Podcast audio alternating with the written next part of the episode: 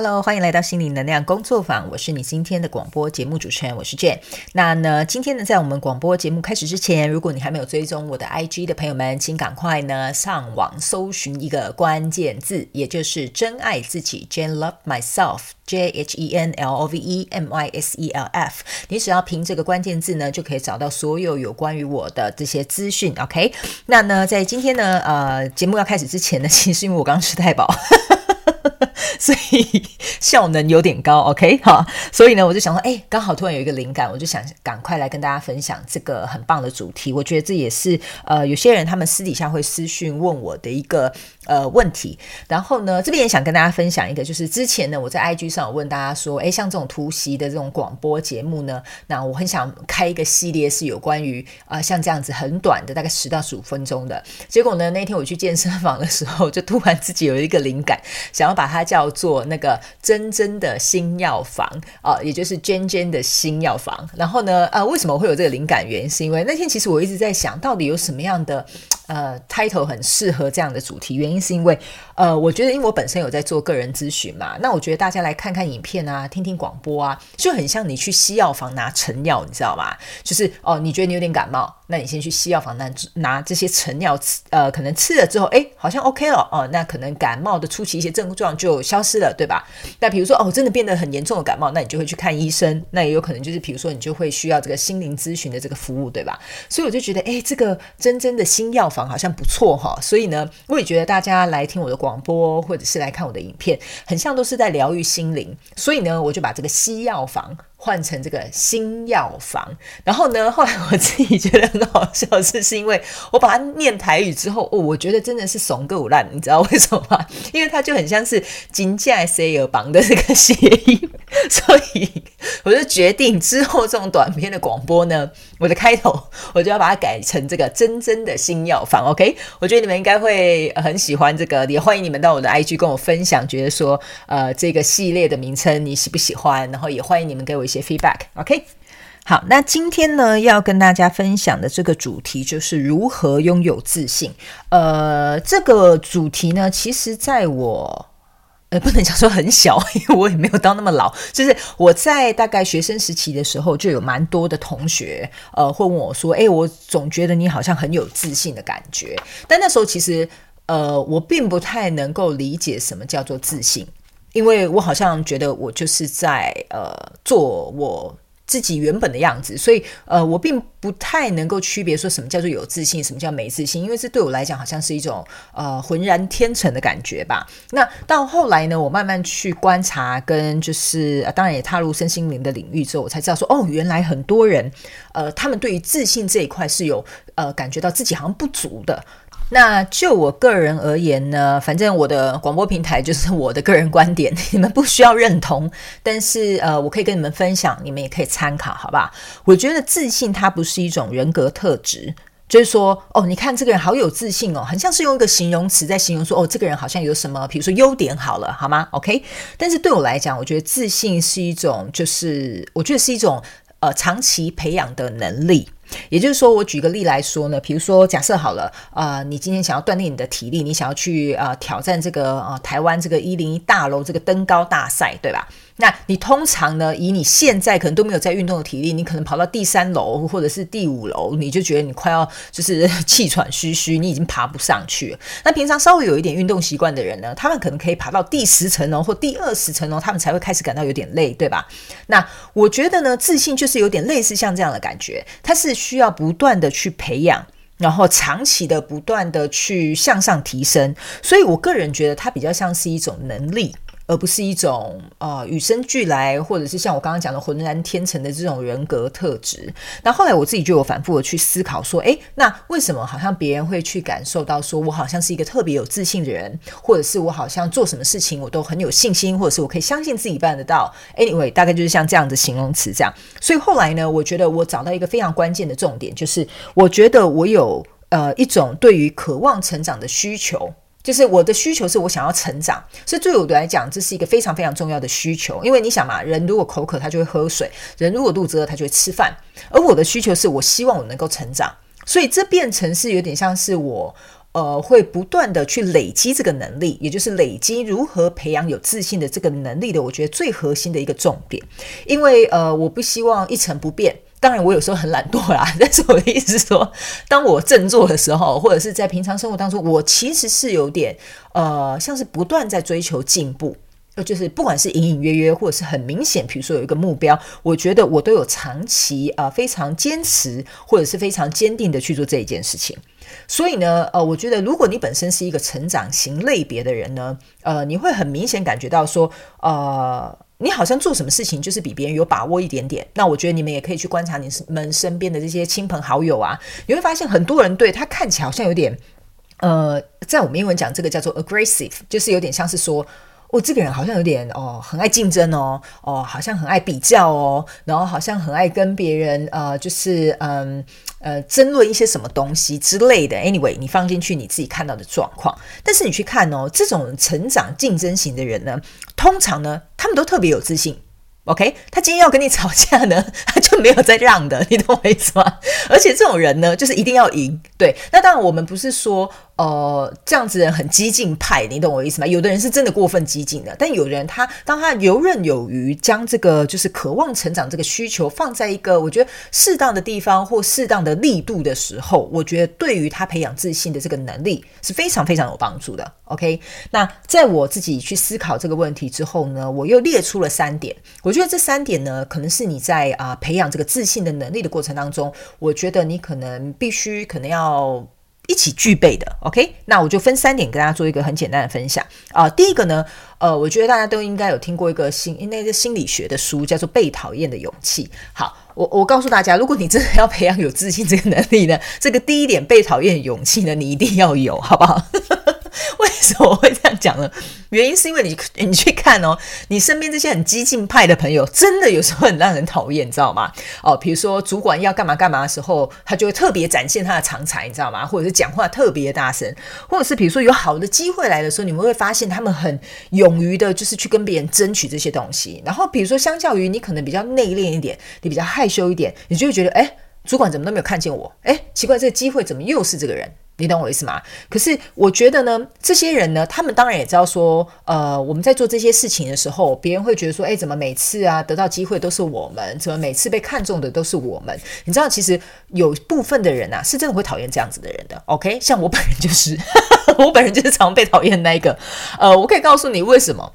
原因是你知道吗？以前呢，我读的学校，我是读那种很死板的科系。我以前读的是这个会计统计系，就是你知道，就是会绑辫子头，然后穿得乖乖去上课那一种。可偏偏呢，我就是我们那个科系里面呢非常怪异的一位同学。我呢每天打扮得很像服装设计系，然后怎么会这样跟你讲呢？原因是因为你知道吗？我同学他们说，如果要上体育课，然后在很远的地方，他们就会看到我。原因是因为我穿的跟一根荧光棒一样，我可能上半身会穿这个荧光橘的衣服，下半身会穿荧光绿的裤子，你知道吗？然后呢，我头发可能不会乖乖的绑一个辫子头，我可能会绑一个冲天炮，所以呢。我那时候反正就是特立独行啊，然后再加上你知道念这种文书类的东西，这种比较就大家觉得文绉绉比较正经派的这种科系的人，通常就是会乖乖牌嘛，素颜去上课嘛，然后很有礼貌嘛。我偏偏就是那个，不好意思，我要自首。我偏偏呢每天画的花枝招展去上课，然后服装很怪异，然后再加上呢上课很常迟到，甚至也会翘课。小朋友不要学，好吧，还是要正常去上课。原因就是因为你知道吗？老师讨厌我，有些同学觉得我很怪异，你知道吗？可是我告诉你，在这些很讨厌我的同学里面，他们又很羡慕我，也很欣赏我能够有这个勇气去做出跟别人截然不同的一个选择，即使我是在一个这么封闭的科系里面。那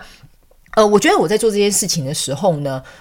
我觉得不是说我没有在意别人的眼光，而是我比较在意自己的舒适度，但是在不去干扰或者是不去影响别人的范围之下。就像比如说我穿的全身像荧光棒一样，我应该没有招惹到你吧，对吧？这是我个人的 style。 那比如说呢，我头发绑得跟冲天炮一样，我画的花枝招展去上课，我觉得我是美化市容啊，你懂我意思吗？我应该没有影响到你吧，对吧？那当然有些人会觉得说你这样子好像特别突兀，那但是我觉得这对我来讲是感觉很好的一个状况之下，我在不影响到他人，我去做我自己喜欢做的事情。我个人觉得呢，这就是你在培养你自信的能力的第一步。因为有可能你做的选择，有可能你表达出来的方式，或者是你呈现的外表会跟别人不一样，所以呢一定会有很多比如说言语也好啦，或者是评价也好啦，或者是一些有的没有的三姑六婆的八卦也好，一定会来抨击你的。这个在我很小的时候我就已经习惯了，所以呢我会觉得说你们讨厌我吗？或者是你们会觉得我这样不 OK 吗？但是我觉得我并没有去影响到他人的状况之下，我觉得你要有一点勇气能够去承受吧，去承受或去接受别人讨厌你的这个眼光也好，议论也好。所以呢我觉得培养自信呢，第一点我觉得最重要的就是你必须要有这个勇气，也就是被讨厌的勇气。 OK， 好，那第二点呢我觉得也很重要，你必须要去兼具的这个东西，就是我觉得你要有能力能够去承受失败，也就是要有承受失败的能力。 OK， 好像有点老舌哈。好，那原因为什么我会这样讲，原因是因为我觉得我仔细回想，在我从稍微有点意识之后呢，就是在很小很小的时候，我常常会去做一些就是跟一般小朋友不太一样的一些行为，或者是问一些很奇怪的问题，或者是有一点，好吧，简单来讲可能大家会觉得有点叛逆。那个时候呢我会觉得好像大家比如说爸爸妈妈就会觉得说啊你怎么不守规矩啊，或老师会问你说你问这什么怪问题啊，那可能同侪之间呢他们就会觉得说哎我不要跟你这样子的人当朋友，类似这样的感觉。然后那个时候的我有点受挫，等于是说哎为什么老师我不能举手问这个问题？因为你们知道在亚洲文化我们通常是老师教什么我们乖乖的就吸收，对吧？所以那时候我一直觉得我很奇怪，就是我在一个课堂上我可以一直举手一直问问题，然后问到老师觉得我很烦，然后好像就是不准我再问问题这样，所以我就有点受挫，我会觉得说那我来学校不是就是要学习这些东西吗？我来学校不是就是应该问问题吗？我来学校不是就是应该跟老师学东西吗？所以那个时候的我会觉得说我们的文化好像就是并不是很鼓励大家做一个不太一样的人吧，我可以这样子讲。那比如说呢就是有些时候我看到一些状况的时候，我就会问妈妈或问爸爸说为什么会是这样，为什么会这样？他们常常会讲说啊小孩子你不懂啦，你长大你就会知道了。那为什么我要等到长大才会知道，你知道吗？我就会延续问下去，我就会说我不能现在就知道吗？然后我爸妈有时候就会觉得说这小孩怎么那么烦，你知道吗？然后所以其实我在小时候我想要勇于去突破我看到的一些框架或观点的时候，其实别人是有点像是，我不能说是阻拦，可是有点像是说他们没有办法同意，或者是没有办法支持你这么做。所以呢你常常会有一种受挫的感觉，你常常会觉得好像自己失败或自己不一样。所以呢我觉得你必须要能够去承受这个失败的这个能力。然后还有一点是，我觉得当你在一个资源不足的状况，或者是别人都不认同你的状况，然后你可能想要去做一个创举好了，那你在这个过程当中，我觉得一定会经历过很多失败的经验，或者是一定会经历过很多的挑战。那如果你没有这个能力去承受这些失败的话，我觉得那你就没有办法就是培养你这个登高赛的这101大楼的这个能力，你知道吗？因为像你爬到第10楼的时候，你就觉得很累，我好像爬不上去了，我现在腿都快要断掉了，然后怎么样怎么样等等之类的。然后呢从你旁边经过继续往上爬的人就会说哎呀你看你这个弱鸡，你为什么爬不上去，或等等之类。这些批判啊，这些让你感觉到受挫，这些感受它都会不断出现的。那你要怎么样去承受，怎么样去消化，怎么样去背着它继续往前走，我觉得这个就是第二个非常重要的关键，也就是承受失败的能力。因为或许在那个当下或在那个状况当中，只有你才可以帮助你自己，别人可能或许不支持你，也没有能力去帮你。 OK， 所以呢这是第二个我觉得非常重要的一个关键。接下来最后一个呢，我觉得你要具备的关键点，也就是你要有去相信你自己的权利。原因为什么我会这样讲，是因为呢我发现呢在我咨询的一些个案的过程，有些个案呢他们会让我觉得说我怎么可能可以这样做哦，或者是我怎么能够说出这样子的话 you know， 就是有点像是说好像不知道是哪来的条例，好像就是约束他们，所以他们连相信自己的权利都没有，它就是有点像是说，哦，家里规定我该怎么做我就怎么做，学校教我怎么样我就该怎么样，那这个文化如何我就应该顺从这个文化。但我不是叫大家去做一个无敌叛逆的这个反叛者，我的意思是说，你如果连基本的这个相信自己的权利都没有的话，那我觉得你就不需要去说什么我刚刚跟你讲这三个很重要的点，你要去培养这个自信的能力，因为 你自己都不授权给你自己，所以何来这些什么能力呀、勇气呀、然后承受失败啊？我觉得根本连这些，就是我觉得你也看不见吧，你就是觉得根本连第一步都踏不出去。所以为什么我会说你要能够授权给自己，要有相信自己的权利？因为我觉得大家大部分在做很多事情的时候呢，我觉得某部分的人是的确在为自己找理由的啊，这个怎么样啊？现在时机不好，投资这个哦，应该没有办法啦。可是我主管他每次都这样子啊，我讲什么他都没有在听啊。我的另外一半哦，我跟他沟通过很多次啦，然后怎么样怎么样，就是我觉得很多人大部分的时候他是在找借口，或者是找理由，或者是找台阶下，看你是哪一个，请你自己对号入座 ，OK？ 所以呢，我觉得他们都把一些关键点哦，或者是把这个权利哦授权给别人，而不是授权给自己耶。You know， 就是等于是说，你应该去相信说，哦，好，我要找一个办法，我觉得我可以做到什么东西，我相信我自己能够怎么样，或者是我觉得我可以办得到。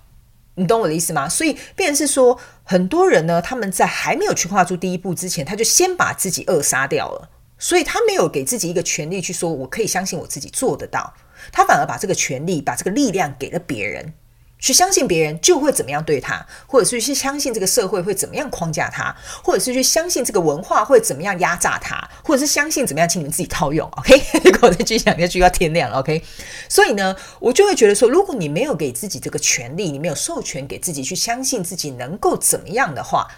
我觉得那前面我们讲这些东西其实就是白费的 OK。 那我举一个我自己的例子来讲好了，假设好了，就像我当初成立这个 YouTube 频道，还有想成立这个广播，那时候说实在的，我也不知道我哪来的勇气，好不好？好 ，OK。可是呢，其实这件事情哦，我可以告诉大家，我成立这个频道，其实在我的脑子里面回荡了500多年吧，好像有点夸饰法。但是我的意思是说，其实这个 idea 一直在我的心里，可是那时候呢，我没有准备好，这是一点。那另外一个是我觉得可能时机上面的一些状况也还不够成熟，可是那个时候这个点子就一直在我心中萌芽。那个时候我就在想，哦 YouTube 竞争这么激烈，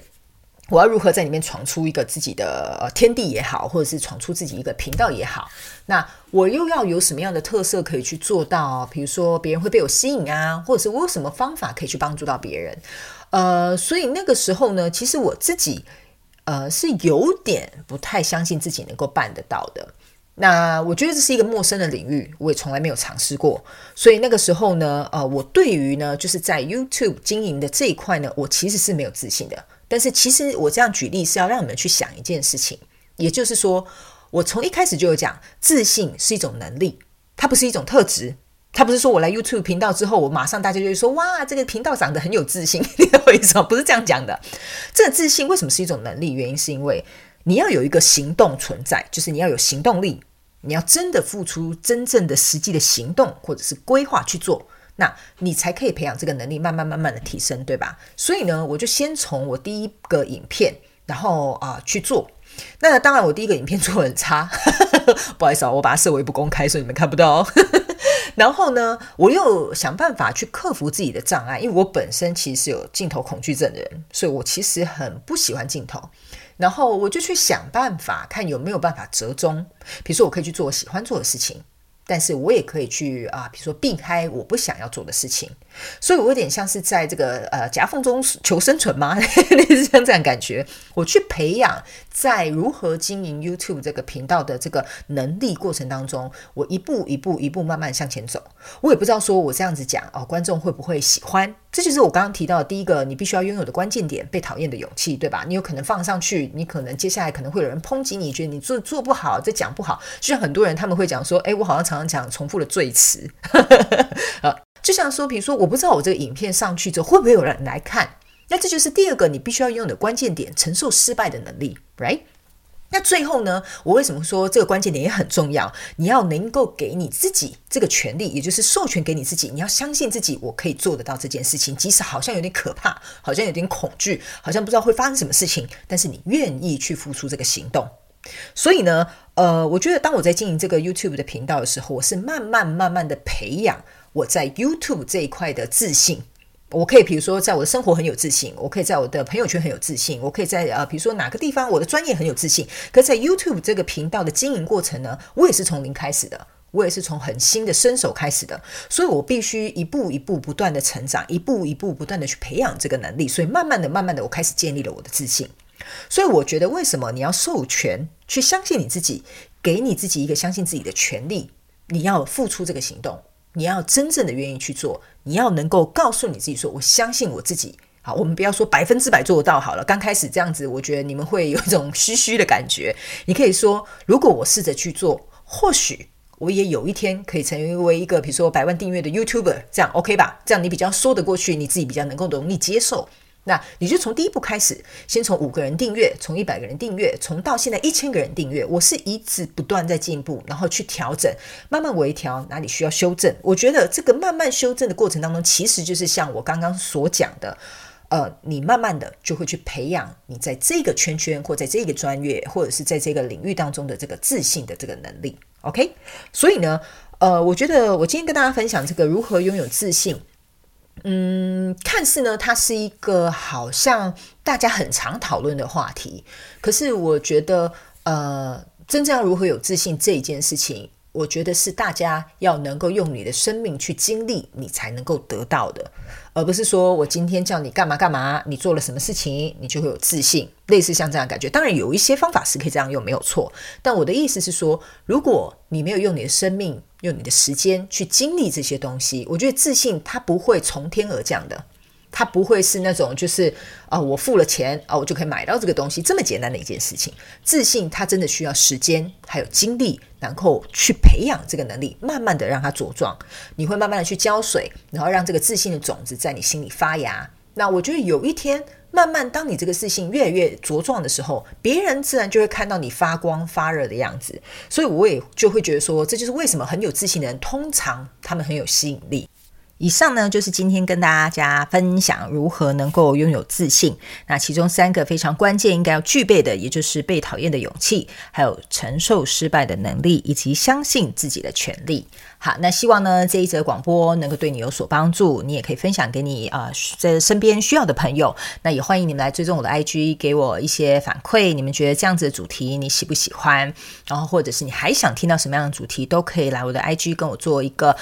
简单的互动。那呢在接下来呢我也有进行可以跟大家卖个关子，就是在接下来呢我有一个秘密的计划，那我觉得说这个可能对大家也很有帮助，所以我目前正在想怎么做比较好，那我也会花比较多时间跟精力在做一些频道上面经营的一些调整，也非常感谢你们的耐心。那呢你们来到 IG 给我的这些